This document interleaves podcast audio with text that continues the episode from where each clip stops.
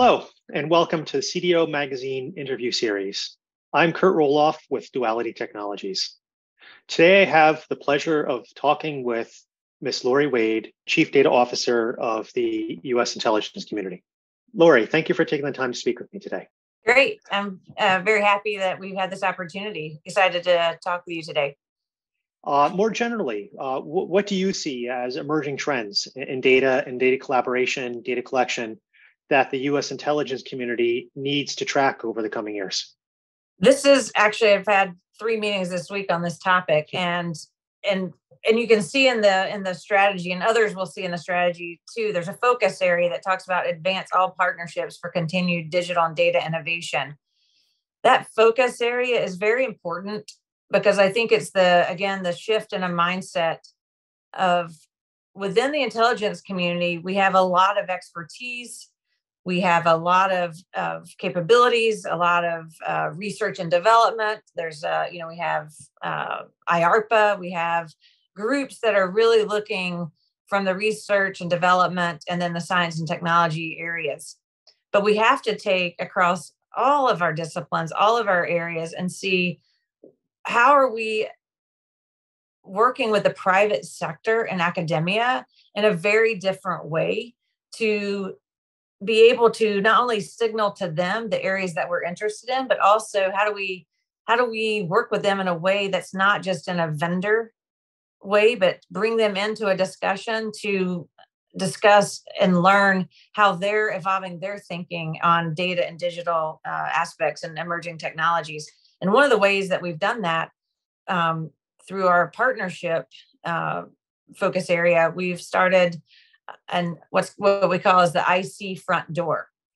And that is some an area where we have an ability for these companies that we may not have a relationship with in the intelligence community to be able to come into the front door and provide like what capabilities they offer and services they offer. And then we marry them up across the intelligence community with requirements and capabilities that we may not have gone to we didn't even know those companies existed and they may have had no idea of how to even get into the intelligence community. So we're trying to innovate on even how we engage with the private sector and academia. Another thing we started was this idea of a future now series.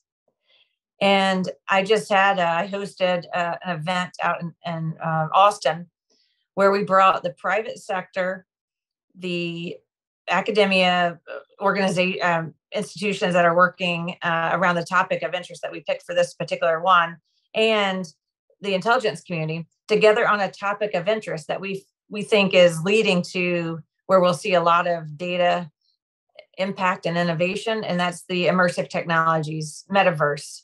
How are all the things that we're doing from a data standpoint? So if we think about how how the technologies of 5g the internet of things now we're looking at chat gpt large language models um, and metaverse so immersive technologies all of those things are building right? They've built over time. They have created uh, you know tsunamis of data. And we are just as concerned as the rest of the world is how do we not only look at those from a national uh, uh, security standpoint from data privacy standpoint but also how do we um, you know how do we bring some of the opportunities in to help us with some of that end-to-end uh, data management and interoperability that i was talking about? So we have to look at those those areas. So that's one thing. And then just to add another element that i think is part of what you're asking as far as the trends and what we're seeing is something i'm i'm concerned about and as you see it in it's one of our it's our fourth focus area of the strategy is the current and future workforce. Because of the way that the data and digital innovation is happening and the implementation of it and the introduction of these uh, new technologies, it's going to require a shift in how we even work. Not only the skills horizons of individuals, but also it's multidisciplinary, meaning it's not only just in organizations where you're going to have data professionals, data scientists, data engineers, and others that have to understand data and how to work with data and understand these technologies. It's really going to require bringing that entire workforce up to a level of acumen and literacy no matter what area or discipline they work in, they're going to need to understand these this these data, you know, the emerging technologies and how data looks in the future. And so that's why we have that focus area is just being able to not only y'all there's a lot of talk on the technologies right? We get a, there's a lot of discussion on the hype. A lot of people really talking about these things out in the media right now. But we've got not only are we very focused on the you know kind of how we're doing data and all the infrastructure with and and everything else uh, we've really got to look at the, what the skills horizons and how do we bring the, the existing and current workforce up to a place where as we introduce new and the future workforce how we're ready for that and and that multidisciplinary approach that's going to take to work uh, in the future is, is, is something that's critical and core to some of our thinking of what we're doing Great. No, thank you for the um, uh, the reference to to you know I think you saved the best for last in the report, the last section of the report on um, transforming the workforce. Uh, obviously, anyone who has been any part of organ- any large organization knows you know the team is critical, particularly when you have very complex mission sets like like the intelligence community does. If I could just kind of like double click on a few things that you said on that that that very important aspect uh, about the the maintaining the workforce uh, something that that I always wrestle with as a co-founder is the, the very nice and important challenges of uh, recruitment, training, and, and retention. Um, you know, obviously, the intelligence community, particularly in, inside government in general, um, it's a different set of challenges than than private sector. Um, you know, how, how is you as a C-level executive in the intelligence community? How do you see um, you know recruitment training and retention in particular not just the innovative aspects of, of data um, data management but how do you see this being driven as part of supporting the, the mission um, as it relates to your office going forward wow i mean I, I i've worked on this i've worked on several cross intelligence community working groups to look at the the future of work uh, and uh, a lot with the future of the uh, intelligence community and and with that i that's why I think it's so important. And and I go back, I can go back to just the the foundational elements of you know the intelligence community. Intelligence, you know, by definition, if you follow the definitions from data, the path of data to uh, actual intelligence insight is really is, is our core work, right? We have knowledge workers by looking and being very deliberate about how we manage our data and our work, we will be able to, to get to a level of fidelity that will show where the data lives, where where work can be conducted,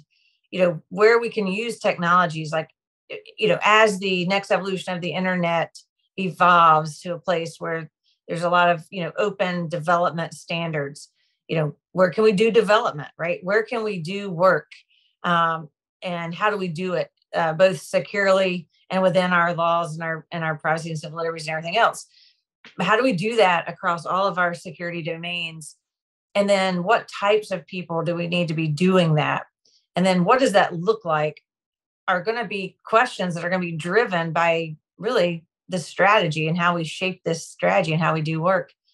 Uh, so that's one part. I think we've got to get to a, a, a better understanding of what the work looks like and what the workforce is going to look like and how work is conducted and where as we move forward. That's one thing that I think, and the IC, uh, our IC uh, chief for human capital is really focused on that and really working on that. And we're working a lot with them.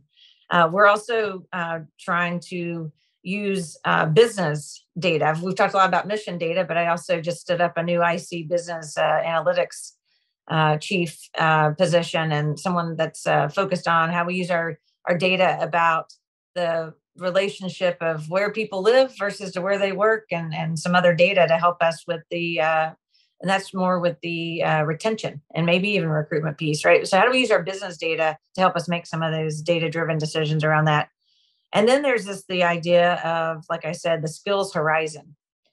Because I talk a lot and I've done some, I've done a study and looked on, you know, the just even current today, we have five generations working in the intelligence community. Right. And we already have Gen Z coming into the community. Well, that generation, they're digital natives. So, what are we doing to ready ourselves to not only recruit and bring them in, but then keep them and then move them around the intelligence community? There's a lot of opportunity in intelligence community. Once you come in, like currently, I'm this position I'm in, I'm on a joint duty from my home agency, right? So there's a lot of opportunities, and you can work on a whole host of, of areas. Um, national security involves there's climate, right? There's uh, all kinds of different aspects uh, working uh, collectively and, and collaborating globally.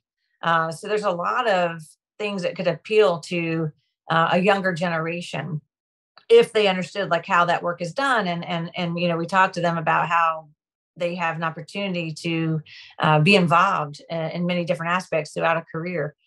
But i you know i do i do wonder how and think a lot about how do we ready ourselves because uh, traditionally and it happens in the private sector too but traditionally in the, in the government we have uh, technologists data professionals you know science and technology and all these folks off in these other directorates right? And then we have our core like you know the analysis and the operations and other things are happening.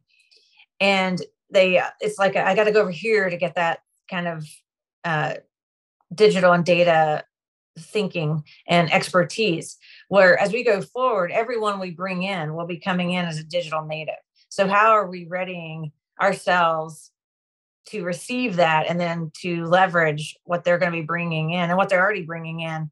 And that's why I balance that with the same time we have to elevate and bring up that acumen uh, for every single area, right? Even our, you know, our our legal colleagues, our acquisition colleagues, everyone who's working, um, we need to mimic what happens in their lives, right? You know, as our world evolves here, you know, continues to evolve and and these um, you know technologies immersive technologies and the next evolution of internet where all social interaction will be occurring across these platforms and these technologies we need to make sure that people understand they're going to be learning and they already are learning right how they live their lives in that space. Well how do we bring that into each aspect of our work?